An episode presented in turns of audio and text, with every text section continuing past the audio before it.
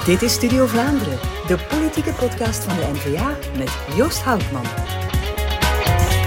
Welkom bij een nieuwe aflevering van Studio Vlaanderen. Te gast vandaag een man met een verleden bij de militaire politie, de advocatuur. En vandaag is hij een moeilijke dossieropvolger in het parlement. Onze gast is vandaag bonheidenaar en federaal parlementslid Wim van der Donckt. Wim, welkom in onze Dank studio. Wel. Ja, ik, uh, ik kondigde al aan, uh, je hebt een verleden bij de militaire ja, politie. Ja, ja. De militaire politie in het parlement zelf. Absoluut. Ja, Vertel, ja. en vooral anekdotes. Goed, ja, uh, in eenennegentig tweeënnegentig, uh, ja, ik ben al wat ouder natuurlijk, hè. militaire dienstplicht. Militaire ja. dienstplicht en ik, uh, als jurist word je dan nogal gemakkelijk bij de militaire politie ja. geplaatst. En uh, ja, ik had dan het genoegen toch wel om uh, mijn legerdienst hier in het parlement te kunnen doen als ja. uh, onderluitenant. Ik moest dan de mannen die op wacht stonden, want ja. dan moesten jongens, zonen van het volk zijn, ja. om de parlementariër te beschermen, moest ik die zo wat uh, in de oog houden, zien dat die op hun plaats stonden, enzovoort, enzovoort. En dat is niet in slaap vielen. Van, uh, ja, ja, maar ja, ja, ja, ja, daar heb ik wel voor gehad. Ik heb er ooit eens een van het toilet moeten gaan halen die ja. de avond voordien uh, in slaap gevallen was en ja. hij had zich daar op een of ander parlementair uh. toilet gezet en was daar in slaap gevallen. Dat ja. was trouwens ook de periode van uh, Van Rossem uh-huh. en compagnie. Ik heb daar nog foto's van, denk ik, samen met Van Rossem uh, op een, uh, een foto. Ja. De Wim naast de Jean-Pierre Van Rossem. Ja, ja, legendarisch. Ja, leuke tijd. Ja. Een leuke tijd gehad. Een legendarisch ja. figuur ook wel. Um, ik zei het ook, je hebt ook een verleden advocatuur. Ja. Uh, advocaat, maar ook plaatsvervangend rechter. Ja, ja dan leer je de, de mens wel kennen, denk ik. Absoluut, ja, ja, ja. Als je uh, aan de universiteit zit, dan leef je toch wel een beetje in, in een soort van, van bubbel. En mm-hmm. aan de balie, zeker in de eerste jaren, waar je aan verplicht wordt om prodeo-zaken te doen... Ja. kom je wel uh, met andere lagen van de bevolking uh, in contact. En dat is een, een, een zeer goede leerschool geweest. Ja. Is dat ook een goede leerschool richting, richting politiek? Of heeft dat een ja, politiek... wel, sociaal engagement. Ik ben altijd ja. wel heel sociaal geëngageerd geweest. Uh, mm-hmm. Tijdens mijn studententijd uh, ben ik ook nog prijs geweest van het uh, Katholiek Vlaams Hoogstudentenverbond in, uh, in Leuven. Nou, die partijpolitiek, dat interesseerde mij zo nog niet direct, maar de Vlaamse volksbeweging, ook aan de balie, ja. was ik direct uh, stagiairsvertegenwoordiger, heb ik uh, doorgegroeid en naar de Raad van de Orde, secretaris daar geweest, uh, enzovoort, enzovoort. En dan was ja, rond de tafel... Uh, Ja. Uh, N-V A ben ik ook nog voorzitter van geweest. En w- wanneer is die klik gekomen richting ja, politiek? Dat is uh, um, tweeduizend acht zo. Mm-hmm. Ik zag dat Bart de Wever, die ik nog uh, kende als uh, schacht toen nog bij ja. het K V A V in, ja. in Leuven, goed bezig. Ja. En ik denk van, allee, ik ga die jongen eens wat steunen, zeg, ik zal een lidkaart kopen. Ja. Ja, en voordat je het weet staat de lokale Guido Vaggenheen, staat de lokale... Huh? Voorzitter aan uw deur en, en dan, ja, dan rol je daarin en dan uh, ja. was ik vertrokken. Ik heb zo dan tweeduizend veertien is met de grote keus mm-hmm. is meegedaan uh, als vierde op, derde opvolger uh, op de lijst. Ik denk van campagne voeren, ik wil daar wel ja. eens meedoen en de partij steunen op die manier. Ja, ja dan plotseling in tweeduizend zeventien ja. Zuhal Demir wordt uh, staatssecretaris en plotseling zat Wim in het zat parlement. Wim in het parlement, dat ja. was een, echt waar een... een donderslag bij helder hemel, ja. maar een positieve donderslag. Een positieve donderslag. Ja, ja. Um, de campagne van N-V A draait, uh, hoef ik jou niet te vertellen, over Vlaamse welvaart. Ja. He, er zijn vier speerpunten. He, de begroting op orde, de belastingen verlagen, investeren in uh, innovatie en het sociaal beleid uh, ja. rechtvaardiger maken. En over dat sociaal beleid wil ik het eigenlijk met jou hebben. Ja, ja. Want mag ik dat jou Doda, uh, Doda, Dada noemen in het, uh, uh, in het, niet Dodo, maar Dada? Ja, ik ben uh, eigenlijk, uh, ja goed, ik ben uh, ja, als, als invalleropvolger uh, ja. moet je natuurlijk wel een beetje ja. uw plaats gaan zoeken. De leuke plaatsjes, om het zo te zeggen, zijn al ingevuld door de effectieve. Ja. Maar ik had dan toch het geluk dat uh, onder meer doordat uh, Jan Sporen dan uh, naar de provincie is gegaan, als provinciegouverneur, om het dossier pensioenen over te nemen. Dat, uh, dat boeit mij wel. Ja. En dan nu recentelijk, uh, sinds vorig jaar, omdat Valerie... Uh, Valerie van Peel. Dossier, ja. ja, Valerie van Peel, dat dossier niet te lang meer op zich wilt nemen, heb ik ook nog het dossier langdurig zieken uh, ja. bijgenomen. Dus je bent er eigenlijk twee... volledig ingedoken ja, en ja, dan ben je ja, de ja, uitstekende ja, gast om ja. het daarover te hebben. Uh, als ik chargeer, mag je dan zeggen dat de sociale zekerheid misschien wel aan, aan ongezonde obesitas leidt? Uh, wel, het is zo dus dat ja, sociale zekerheid, we hebben een heel goede Een ja. heel goede sociale zekerheid is toch een van de hoekstenen van onze uh, maatschappij en van toch Garanties op uh, welvaart, hè, toch een van de pijlers, uh, zoals u er juist hebt uh, aangehaald. Obesitas, um, laten we zeggen, het, wij hebben een zeer genereus ja. uh, sociaal zekerheidsstelsel, maar dat dreigt een beetje, uh, inderdaad, wat mm. te vet te worden, enfin, mm. te mager te worden in die zin, dat uh, de bijdragen die nodig zijn om die sociale zekerheid mm-hmm. te voelen, dat is via de, de werkgeversbijdrage, ja. werknemersbijdragen enzovoort, uh, dat die niet langer volstaan om uh, de kost van de sociale zekerheid uh, te dragen. Momenteel schommelt die rond de honderdzeventien miljard, ja. ik herhaal, miljard euro per jaar, elk jaar opnieuw. En slechts uh, vijfenvijftig procent daarvan is gedikt door uh, bijdragen. Dat wil zeggen dat dus vijfenveertig procent met de algemene middelen, lees de belastingen, ja.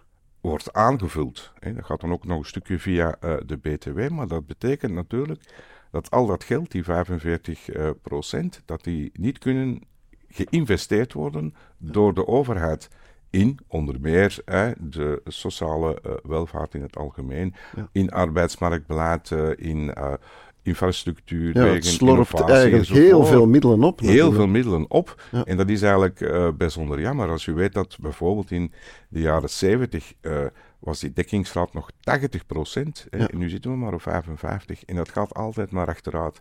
Ja. Dus dat is een, een, een heel slechte evolutie, ja. waar toch dringend een, een ommekeer moet in, in komen. In het belang van iedereen. Ja, en, en het, ik durf te vermoeden dat het uitgeefclubje van Vivaldi niet de juiste uh, stappen daar, nee, uh, daartoe zet. Niet natuurlijk. Echt, integendeel zelfs. Uh, zij zijn erin geslaagd, neem nu bijvoorbeeld maar uh, de pensioenen. Uh, daar waar die bij in het begin van Vivaldi dat dat vijftig miljard was, is dat nu opgelopen tot zeventig miljard. En volgens het planbureau gaat dat nog omhoog. Ja. En dat is dus natuurlijk ja, waanzinnig. Hè? Dat is uh, eigenlijk... ja. een hypotheek leggen op uh, de pensioen van de mensen in de toekomst. Ja, maar ja, ik, ik sta daar nog een, een twintigtal jaar vanaf, uh, van, van uh, pensionering. Moet ik schrik hebben dat dat uh, potje ooit uh, leeg raakt dan? Ja, wel kijk, goed ja. We hebben natuurlijk, de overheid heeft een verplichting mm-hmm. eh, op dat punt, uh, wat betreft de, de eerste pijler. Dus ze zal dat wel moeten gaan betalen. Maar het grote probleem gaat zijn natuurlijk dat dat altijd maar met meer... Die algemene, die algemene belastingen ja. gaat gebeuren, zodanig dat uh, de overheid op een bepaald moment in ademnood gaat raken. En uh, wat gaat dan de oplossing zijn? Als men bezig blijft zoals men nu bezig is, mm-hmm. dan gaat men weer de belastingen moeten gaan, uh, gaan verhogen. Dus gaat men met andere woorden de factuur ja. doorschuiven naar de toekomstige uh, generaties. Ja. We moeten, om, om een goed begrip te hebben van, van onze eerste pijler, hoe werkt die? Ja. Dat is ja, via het zogenaamde slim woord, repartitiesysteem. Mm-hmm. Dat is dat... U betaalt vandaag een bijdrage eigenlijk voor uw pensioen, ja. maar dat wordt onmiddellijk doorgestort aan de mensen die vandaag met pensioen zijn. Ja. Dus dat verzekeringsprincipe dat er eigenlijk zou moeten zijn, dat is volledig uitgehold. En dat mm. komt door, ja, doorheen de jaren is men echt heel genereus geweest uh, met het uh, toekennen van allerlei pensioenrechten, allerlei uitzonderingsregimes, ja. waardoor eigenlijk... Uh, Uh, de, de, de, de, de, ja, dan komen we bij die, die gelijkgestelde periodes. Men, als u moet weten, en, en mensen beseffen dat te weinig, um, de gemiddelde loopbaan mm-hmm. duur, waarbij men volledig bijdraagt, hè, dat is zeventien jaar op een gemiddelde loopbaan. Hè, de vierenzestigjarige die heeft eigenlijk zeventien jaar voltijds gewerkt om mm-hmm. pensioenrechten op te bouwen. De gemiddelde loopbaanduur, met de gelijkgestelde periodes enzovoort bij, is tweeëndertig, drieëndertig jaar. Dus ja, dan hoef je niet echt specialist te zijn om te beseffen dat dat op ja. lange termijn onhoudbaar is. Ja. En, en die gelijkgestelde periodes, kan je daar even diep ja, dus op de gelijkgestelde periodes, dat is wanneer iemand een, een, een ziek wordt, uh, ja. dat is uh, ook werkloosheid zit daarbij. Ja. Uh, daar zitten ook uh, mantelzorg bij, uh, maar bijvoorbeeld ook mm. stakingen, is ook een gelijkgestelde periode. Ja. Nu, op zich is dat een goed systeem. Mm-hmm. Als je pech hebt, je moet het maar voor hebben, ja. dat je dan toch nog eh, pensioenrechten uh, opbouwt. Ja. Maar die, de, die zijn te omvangrijk geworden, zodanig ja, ja. dat eigenlijk het, het evenwicht uit het hele het evenwicht systeem is daar zoek. Ja, ja voilà. En dat, daardoor dreigt natuurlijk uh, die factuur uh, ja. onbetaalbaar te worden. En we zitten natuurlijk ook met het gegeven, demografische evolutie, de babyboomers ja. hè, van in de jaren zestig, zeventig, ja, die gaan nu massaal op pensioen. Ja. Zodanig dat er dus meer gepensioneerden zijn dan dat er mensen zijn die ja. bijdragen. En dan kom ik terug op dat uh, repartitiesysteem. Ja, als die pot kleiner wordt, ja, dan uh, begrijp ja, je, je moet ook wel genoeg volk hebben om, om alles in evenwicht voilà, te houden. En hè? Dat is natuurlijk een, een natuurlijke evolutie, ja. maar die is al twintig, dertig jaar aan de gang. Ja, ja, ja. Men heeft eigenlijk nooit in het verleden maatregelen uh, genomen om daarmee rekening dat, te houden. Ja, om ja. dat te ondervangen. In de vorige regering, bij Michel, hebben ze dat wel gedaan. Weinig populaire maatregelen om de pensioenleeftijd geleidelijk aan op te trekken ja. naar zevenenzestig jaar. Dat heeft enigszins die vergrijzingskost met, enigszins met een derde kunnen drukken. Ja. Maar Vivaldi heeft dat uh, weer helemaal ongedaan gemaakt. Ja, uh, uh, en er is een, uh, een alternatief. Ik hoor uh, over een, een soort pensioensysteem op, op punten. Ja, het puntensysteem, um, daar gaat men eigenlijk nu, nu, nu gaat men dus eigenlijk op basis van de leeftijd gaan zien en dan gaat men terug, ja, u bent pensioengerechtigd, dan gaat men terug mm. hoeveel jaar hebt u gewerkt, maar dat is een vrij ondoorzichtig systeem. Ja. En dat puntensysteem, dat zou er in, in, in meer duidelijkheid kunnen, men, men kan op die manier eigenlijk de loopbaanduur, mm-hmm. de loopbaanjaren ja. die men op de teller heeft staan, beter mm. registreren en kan men dan ook gaan uh, beter uh, beheren. En op die manier kan men, ook voor de mensen zelf, dat schept duidelijkheid. Men weet, ja goed, ik moet zoveel punten halen om dat pensioen uh, te gaan uh, bereiken. Men kan dan van in het begin al opvolgen. Hey, en één punt staat dan gelijk uh, met dat men één jaar gewerkt heeft aan een gemiddeld bruto loon. Hey, ja. Maar dat geldt dan, dat is voor iedereen hetzelfde. Mm-hmm. Dat puntensysteem is een goed systeem, naar transparantie toe. Voorwaarde uiteraard dat dat ook gekoppeld wordt aan gelijkheid voor iedereen. Ja. En dan komen zo, ja, we hebben drie... grosso modo drie pensioenstelsels in ons land. De ambtenaren, mm-hmm. de werknemers, de gewone de privéarbeiders uh, en, en bedienders en dan de zelfstandigen. En daar zitten enorme verschillen op. Mm-hmm. Niet alleen qua opbouw en qua uitzonderingsregimes uh, die, die verschillen, maar ook natuurlijk, ja, uiteindelijk, hetgeen dat je dan in je handen krijgt als je op pensioengerechtigde leeftijd gaat. En we moeten ervoor zorgen, zonder te komen aan, aan, aan de verworven rechten, ja. uh, tot een harmonisering van die drie stelsels. En dat is één van en dat puntensysteem creëert ja, dat een soort overzicht dat, ja, en transparantie. Voilà, kan daar meer uh, overzicht in krijgen, zodanig dat dat dan meer, beter kan uh, beheerd worden. Ja, dus dan ga je niet zozeer van, van leeftijd als, als parameter uit, maar, maar van ja, de kilometers op de teller bij manier van spreken. Ja, ja, ja, ja, en dat is eigenlijk ook uh, duidelijker. En dan gaat de mensen uh, gaan dan ook meer uh, inzien dat uh, effectief het werken, dat dat loont uiteindelijk op uw ja. pensioenleeftijd. Dat mm-hmm. je dan een beter pensioen uh, gaat krijgen. En nu is dat allemaal redelijk uh, diffuus. Mm. Mensen kijken ook op tegen een zo die lange periode, uh, oh, maar je zegt tot zevenenzestig werken, tegen dan zijn denk ik versleten. Ja. Nu, met dat puntensysteem gaan we dat op een andere manier kunnen doen. Dan kan men, ja goed, als men vijfenveertig punten heeft, ja. of men zegt met veertig punten ben ik content, en dan ja. moet men niet tot aan die zevenenzestig gaan uh, blijven werken. Ja, dan is dan iedereen zelf om, om, om wat in te schouwen. Ja, ja, van, ja, van ja, ook, ja, ja. ja, en dan gaan de mensen dat ook beter beseffen, want er is een mindset nodig. Ja. Uh, het huidige systeem uh, leidt er eigenlijk toe, omwille van allerlei uh, uitzonderingsregimes, dat wanneer men op pensioengerechtigde leeftijd is men vaststelt, ja maar zeg, ik heb heel mijn leven met een nikkel afgedraaid, bij manier van spreken, mm. en ik zie dan mijn buurman, die net er eh, de kantjes van afgelopen, ja. bij manier van spreken, is lang, heeft lang in de werkloosheid gezeten, ja. heeft daar nog een uitzonderingsregime, ging er nog eentje, en die neemt meer pensioen als ik, dat kan toch niet? Ja. En daar moet... En dat, dat motiveert natuurlijk de mensen niet om, om nee. langer te werken. Mee bedoel ik niet in, in leeftijd, maar men moet ervoor zorgen eigenlijk dat een loopbaanjaar dat dat denser wordt. Ja. Zodanig dat, en kom ik terug op die zeventien jaar, dat moet absoluut, dat moet absoluut naar omhoog gaan. De ja. mensen moeten uh, ja, het besef krijgen dat als je werkt, dat dat effectief loont. Dus niet alleen ja. loon naar werken, maar ook pensioen naar werken. Ja. En die mindset uh, die moet er absoluut komen. Mm-hmm. Daar is Vivaldi echt niet op het goede pad. Ja, je hebt naast de eerste pijler ook de, de tweede pijler. Ja, ja. De tweede pijler is dan het aanvullend pensioen, ja. zoals men zegt. Men heeft er ook nog een derde pijler ja. en een vierde pijler eventueel. Ja. En dat aanvullend uh, pensioen, dat moeten we absoluut uh, mm-hmm. meer uh, ja. algemene doorgang laten krijgen. Dat zou toch drie procent moeten komen van het inkomen, van het bruto uh, inkomen.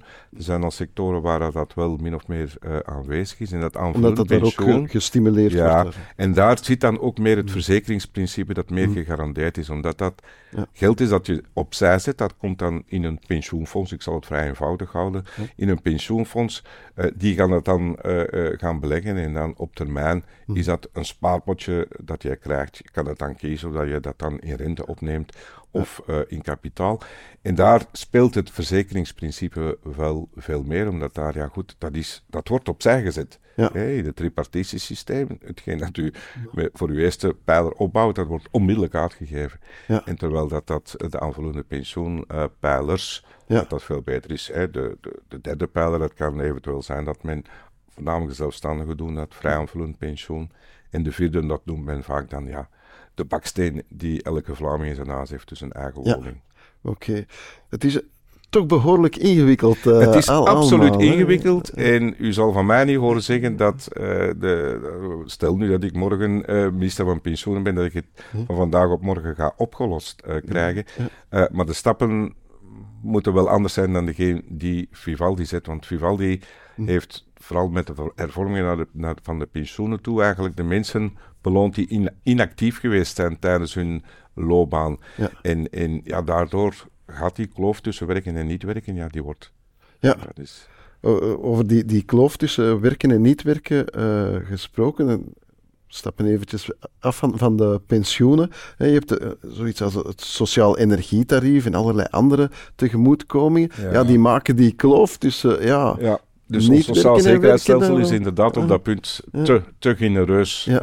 uh, uh, geworden. Um, uh, bijvoorbeeld, om, neem nu het leefloon. Hè. Ja. Goed, ja, uh, er zijn mensen in onze maatschappij die daar absoluut nood aan hebben. Ja. En die, we moeten die, die, die ondersteunen. Maar Vivaldi is erin geslaagd om bovenop de indexering, nu weet die indexering, dat was al bijna elf procent, ja. uh, hebben die daar bovenop nog eens tien procent die leefloners... Ja. Ja, meer gegeven. Ja, ja. Als zou voor weet... sommigen wel als muziek uh, in de oren hebben gekomen, ja, absoluut, maar dat is absoluut, misschien wel absoluut. Een duet met en als u dan weet dat die ja. dan ook nog eens die, al die sociale voordelen hebben, ja. hè? Een sociale woning, die krijgen dan uh, naar de medische verzorging, krijgen die nog extra's en, ja. en, en naar energie krijgt die dat sociaal tarief enzovoort. Als je dat allemaal bij elkaar optelt, ja. Ja, en als je dan weet dat mensen die relatief laag loonwerk hebben, maar wel elke morgen opstaan eh, met hun schoofzak naar het fabriek gaan. Ja, en geen recht die, hebben op die, op die voilà, tegemoetkoming. Dus dan is dat uiteindelijk, ja, dan denk je die ook van, ja, maar ik kan beter thuis blijven zitten, hè. Ja. Of ziek worden, want dat is dan ook al uh, een, een middel, want heel langdurig ja. zieken enzovoort, dat is ook een probleem, maar daar komt u misschien straks nog op. Ja, ja. Dus maar... daar moeten we absoluut uh, aan werken. Ik zeg niet dat die leefloners, dat we die in de verdoemnis moeten gaan steken, of dat die nee. uh, minder moeten krijgen, ja. uh, maar we moeten er wel voor zorgen dat als we die mensen meer geven, dat we dat, dat kunnen betalen, één, dat is ja. uiteraard, en dat dat uiteraard dan de mensen die gaan werken niet gaat demotiveren om te werken. Want dan ga je het hele sociale zekerheidssysteem ja. natuurlijk uithollen. En dat gaat ten koste gaan van de welvaart van iedereen. Ja, dus het, het, het niet werken mag niet beloond worden. Het, het, het, het, het werken moet eigenlijk uh, ja, veel meer lonen. Ja, en die ja. beweging, ja, die hm. maakt men dus absoluut niet. Hè. Ja. Tegendeel. Uh, en als we het over uh, werkloosheidsuitkering krijgen, ja, dan blijf ja. ik altijd met datzelfde totaal absurd feit geconfronteerd worden. In het federale België ja, ik denk kan je, kan je wij, eindeloos ja. uh, werkloos ja, ik denk dat, dat, dat ook, past ja. totaal niet in het verhaal dat je uh, nee, absoluut niet, met absoluut oplossingen niet. Die uh, maar op dat punt moeten we de socialisten overtuigen. Ik denk ik voornamelijk dan toch mm. uh, aan uh, de zuiderkant van, uh, van ons land. Uh, mm. De P S waren heel veel, uh, jammer genoeg, langdurig werklozen zijn, waar men zelfs generaties heeft. Ja. Mensen die ja, nooit hebben zien werken, ja goed, dat motiveert dan ook niet. En volgens ons uh, bestaat er wel een oplossing. In Vlaanderen mm-hmm. hebben we daarvoor een, een meerderheid om die, die, die werkloosheid te beperken in de tijd. Ja. Maar wel uiteraard met intensieve begeleiding ja. van de mensen die pech hebben, want dat gebeurt, die in de werkloosheid mm-hmm. terechtkomen, ja. uh, om naar, naar, naar werk. Ja. Uh, ja, de werkloosheid, uh, dat is een opvang. Net, maar geen hangmat. Nee. En bij bepaalde mensen fungeert dat als, als hangmat.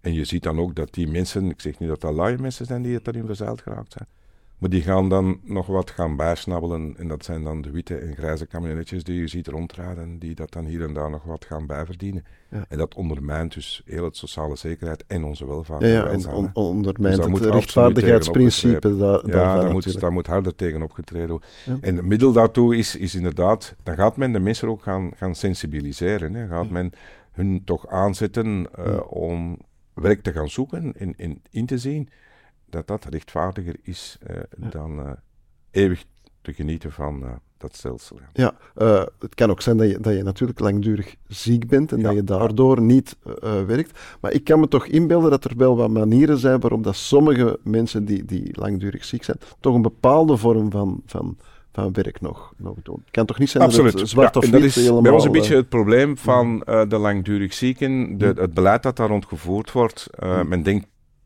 te sterk binair. Ja. Ofwel zijn ze ziek, ofwel zijn ze niet ziek. Ja. Ja? Terwijl dat men... Um, en da- daarmee dat wij ook voorstellen van... Hey, we kennen allemaal het ziektebriefje. Ja. Noem dat niet ziektebriefje, mm. maar noem dat geschiktheidsattest. Ja. Dus laat de geneesheren, de huisartsen, dat, ja. dat vraagt ook weer al een mindset, in plaats van te gaan zeggen van wat kunnen de mensen niet, nee, ja. wat kunnen ze nog wel. Ja. En dat dan uh, dat meegepakt wordt, die idee meegepakt wordt in mm-hmm. de begeleiding van iemand die ziek wordt... In, uh, om terug naar werk, ja, gaat dan gaan kijken wat kan er nog wel ja. bij uw werkgever waar je momenteel zit, of ja. eventueel gaat dat niet meer bij uw werkgever. Ja, zoek dan eventueel een mogelijkheid, al is het misschien tijdelijk, bij een andere werkgever. Ja. Want iemand wordt ziek, ja, dat kan fysiek zijn, maar ja. vaak ook mentaal. Ja. Het is niet altijd de schuld van de werkgever of van de werkomstandigheden, dat ja. is vaak ook.